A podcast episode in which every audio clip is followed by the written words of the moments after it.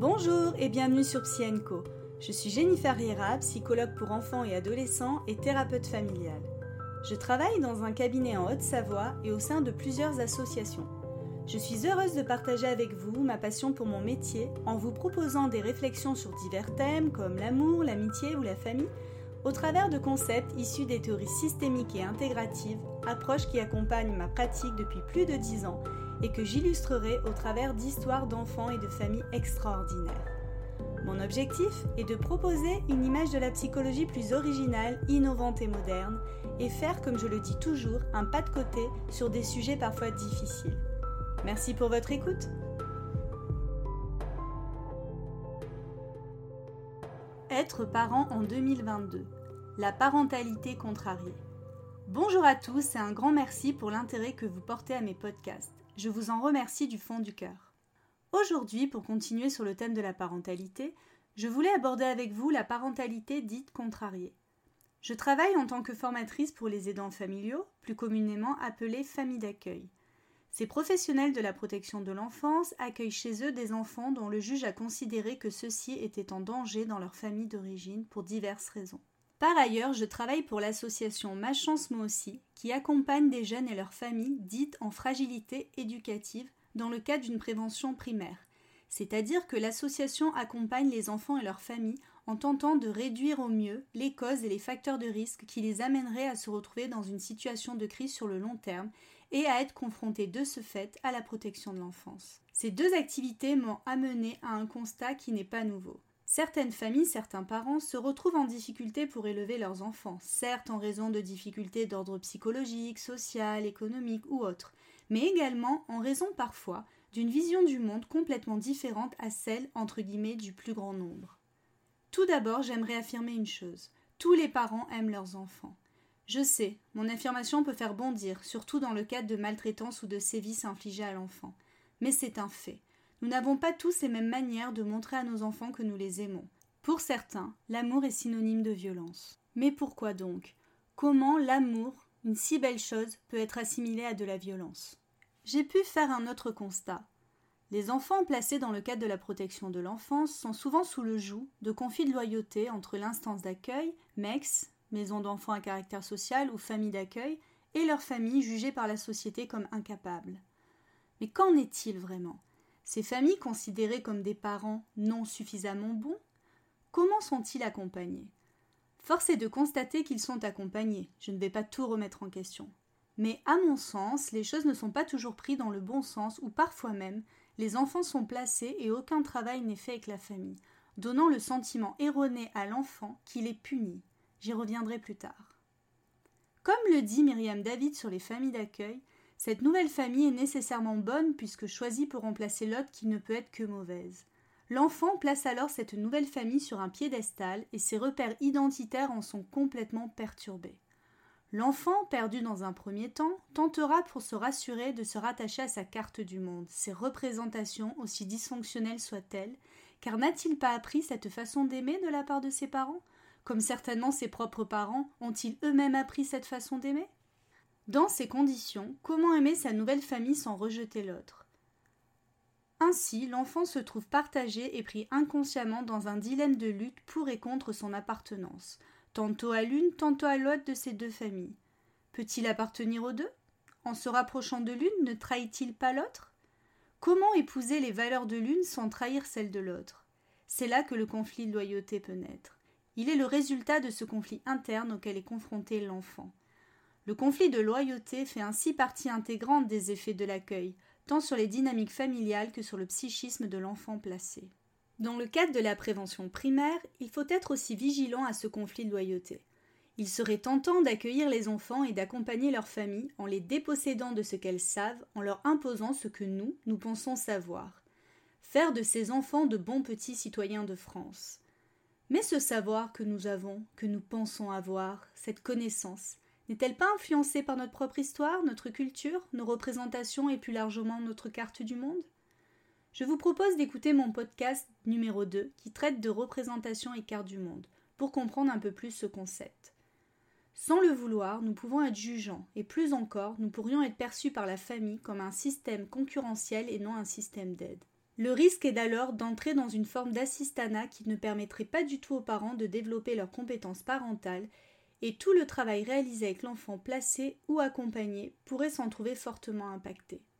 Si la famille biologique perçoit la famille d'accueil ou la structure d'accueil ou la structure de prévention comme un concurrent, un parent bon, là où lui serait mauvais, ce conflit est d'autant plus important et le parent se montrera d'autant plus hostile et agressif envers la famille ou la structure accueillant son enfant, car cette perception viendrait de surcroît dans sa représentation lui valider sa carte du monde. Je suis un mauvais parent.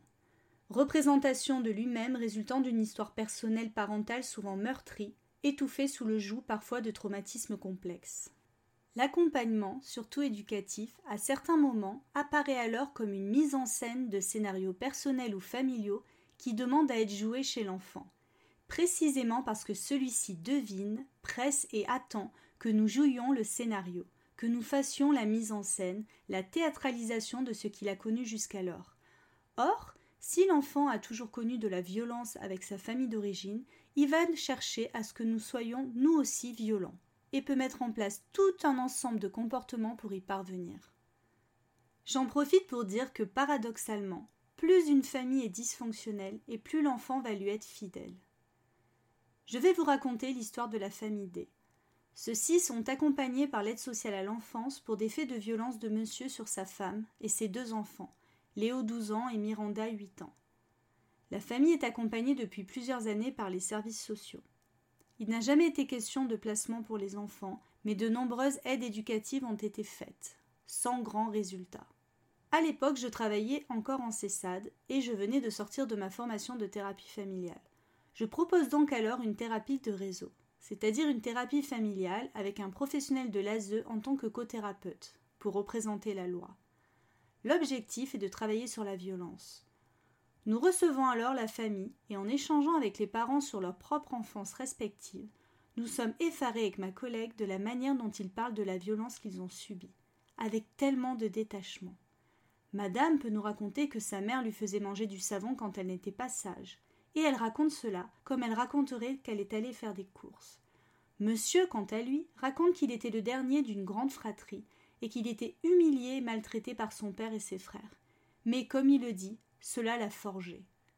Les gifles étaient quotidiennes, tout comme les mots rabaissants dans ces deux familles. Et la phrase qu'ils finissent par nous dire au fil des mois nous glace.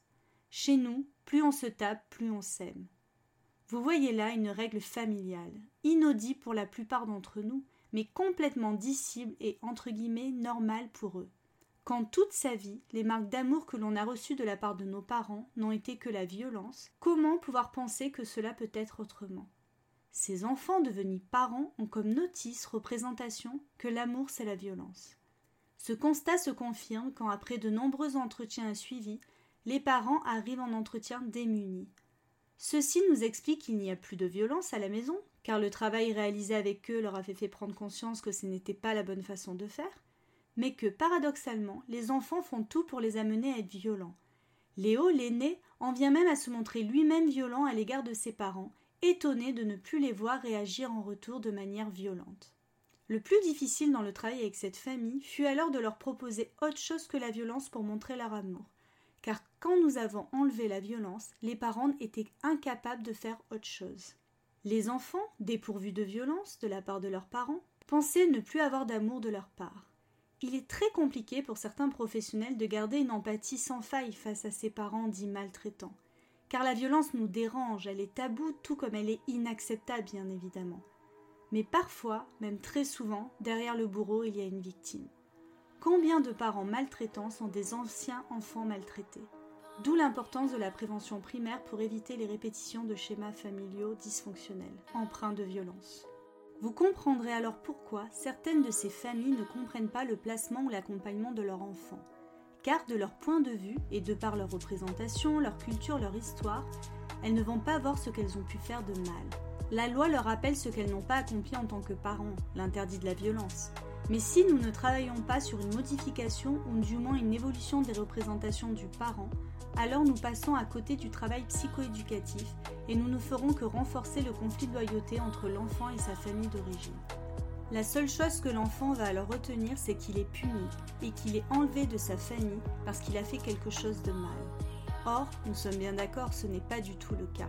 Certains enfants se construiront alors avec comme représentation je ne suis pas aimable, je suis nul. Car paradoxalement, l'enfant aura plutôt tendance à se dévaloriser lui plutôt que de dévaloriser sa famille tant il lui est fidèle et tant il cherche à la protéger.